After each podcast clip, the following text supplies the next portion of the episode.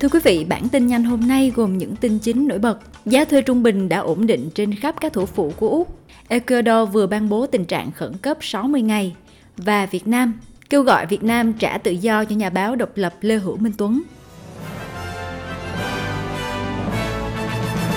Và sau đây là phần tin chi tiết. Giá thuê trung bình đã ổn định trên khắp các thủ phủ của Úc, chấm dứt chuỗi tăng kỷ lục 10 quý liên tiếp. Giá thuê một căn nhà hoặc một căn hộ ở Melbourne hoặc một căn hộ ở Sydney cũng đã ổn định sau những giai đoạn tăng trưởng đáng kể.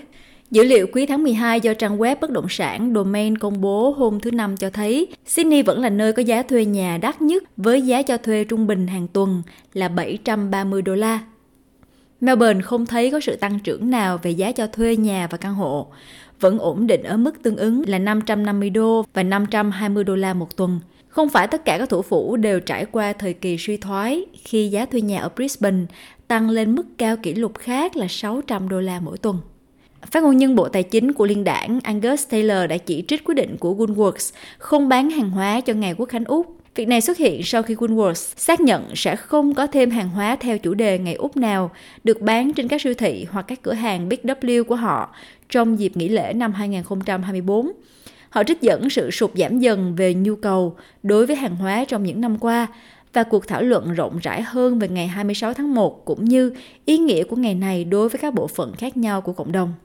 Các cuộc tấn công tăng cường bởi phiến quân Houthi của Yemen ở Biển Đỏ đã khiến các công ty vận tải phải bỏ qua tuyến đường này và thay vào đó chuyển hướng quanh mũi hảo vọng của châu Phi, làm tăng đáng kể thời gian và chi phí hành trình. Hội đồng Bảo an Liên Hiệp Quốc dự kiến sẽ bỏ phiếu về một nghị quyết vào ngày hôm nay, yêu cầu Houthi ngừng nhắm mục tiêu vào giao thông hàng hải ở Biển Đỏ. Nghị quyết lên án bằng những ngôn từ mạnh mẽ nhất về ít nhất hai chục vụ tấn công của Houthi nhắm vào các tàu buôn và tàu thương mại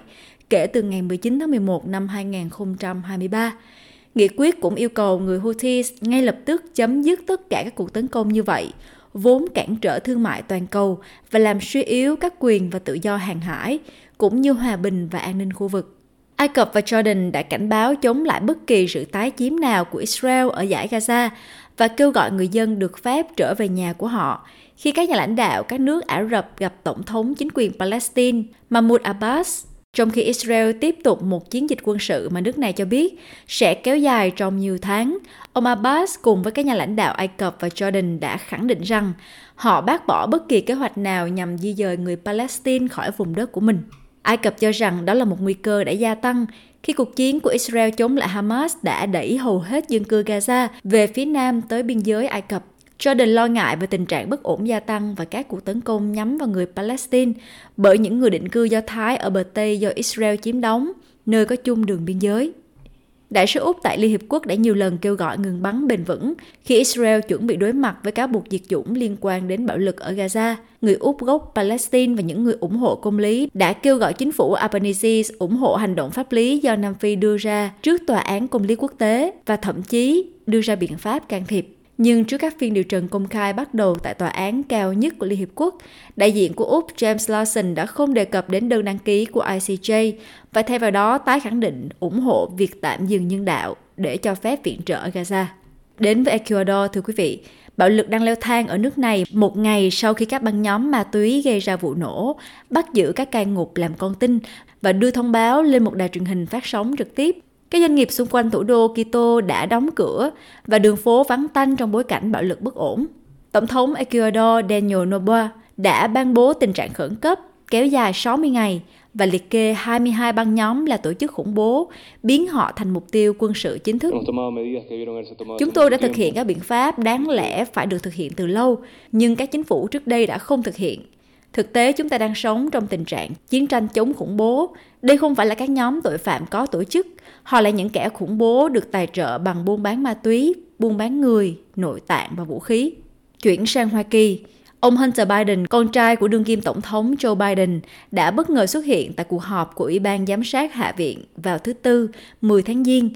trước khi ủy ban này chuẩn bị thông qua nghị quyết lên án ông coi thường quốc hội vì đã thách thức trác đòi vào tháng trước. Phiên điều trần của ủy ban nhanh chóng chuyển thành một cuộc đấu khẩu giữa các thành viên ủy ban với việc các đảng viên Cộng hòa chỉ trích ông Hunter đã chơi màn giật gân, trong khi phía Dân Chủ phản bác lại rằng chính phe đối thủ đang chơi trò chính trị. Vì ông Hunter đã xuất hiện và sẵn sàng trả lời các câu hỏi một cách công khai